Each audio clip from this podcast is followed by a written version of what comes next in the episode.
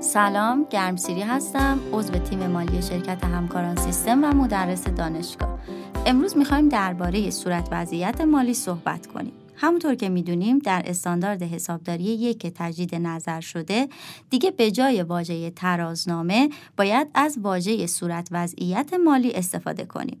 از جمله تغییراتی که در صورت وضعیت مالی به وجود اومده تغییر در طبقه بندی ها هست یا در واقع تغییر در تعداد طبقه بندی ها هست. طبقاتی که به صورت وضعیت مالی اضافه شده دارایی ها و بدهی های مالیات انتقالی هستند که همونطور در پادکست های قبلی گفتیم استاندارد حسابداری 35 به عنوان مالیات بر درآمد به این طبقه مربوط میشه.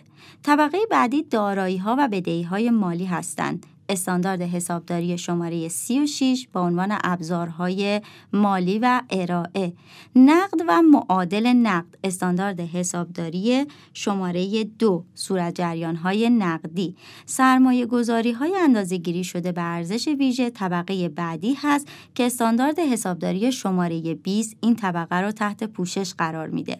در نهایت هم سرمایه گذاری در املاک که فعلا ما استانداردی برای این موضوع نداریم. در ادامه میریم سراغ معادل نقد. همونطور که می‌دونیم طبق استاندارد حسابداری دو تجدید نظر شده نقد و معادل نقد در یک طبقه باید ارائه بشن. ولی قبلا ما معادل نقد رو در سرمایه گذاری کوتاه مدت طبقه بندی می کردیم طبق استاندارد حسابداری دو تجدید نظر شده معادل نقد باید یه سری ویژگی ها داشته باشه. از جمله مثل سرمایه گذاری های کوتاه مدت که سررسیدشون حد اکثر سه ماه باشه. سه تا ویژگی مهم برای معادل وجه نقد می‌تونیم بیان کنیم. اول اینکه ناچیز بودن خطر کاهش ارزش اونها.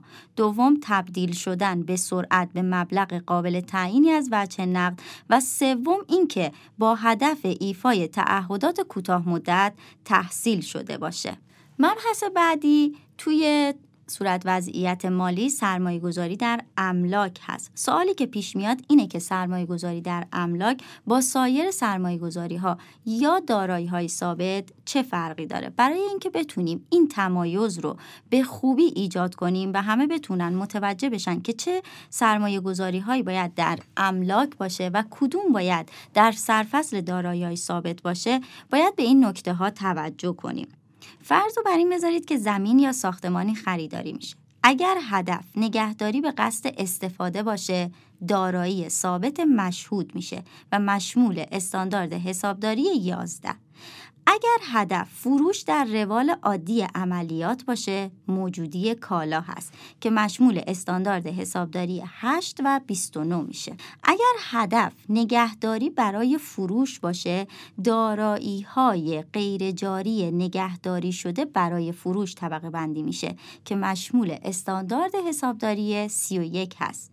اگر هدف واگذاری به صورت اجاره یا نگهداری برای استفاده از افزایش ارزش اون زمین یا ساختمون باشه میشه سرمایه گذاری در املاک که همونطور که قبلا گفتم ما هنوز استانداردی برای سرمایه گذاری در املاک نداریم. مبحثی که درباره سرمایه گذاری در املاک به وجود میاد اینه که وقتی استاندارد براش نداریم باید چجوری باهاش برخورد کنیم؟ همونطور که می‌دونیم توی مفاهیم ما نحوه برخورد با موضوعاتی که در مورد اونها استاندارد حسابداری نداریم به سه دسته تقسیم میشن.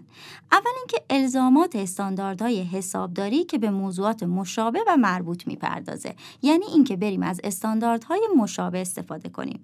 دوم اینکه تعاریف معیارهای شناخت مفاهیم اندازهگیری داراییها بدهیها درآمدها هزینهها طبق مفاهیم نظری و گزارشگری مالی انجام بشه در آخر هم ما برای اینجور طبقه بندی ها می‌تونیم از بیانیه های سایر نهادهای تدوین کننده استانداردها استفاده کنیم.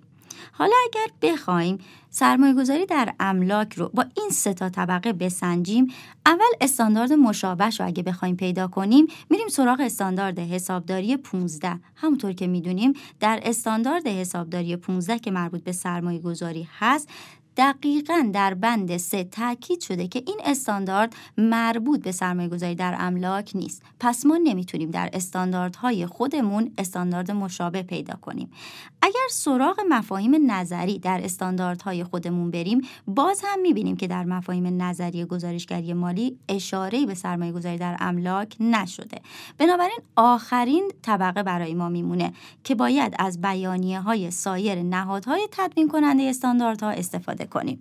همونطور که می‌دونیم IAS شماره چهل درباره سرمایه گذاری در املاک هست. روش های ارزیابی در IAS شماره چهل برای سرمایه گذاری در املاک به دو دسته تقسیم میشه. ارزش منصفانه بهای تمام شده که ارزش منصفانه رو با توجه به اینکه با مفاهیم نظری ما تناقض داره قابل استفاده نیست. ولی از بهای تمام شده می‌تونیم استفاده کنیم. در این پادکست درباره بخشای از صورت وضعیت مالی صحبت کردیم در پادکست بعدی ادامه صورت وضعیت مالی رو براتون توضیح میدیم برای شنیدن پادکست ها به سایت مؤسسه به آدرس education.systemgroup.net مراجعه کنید.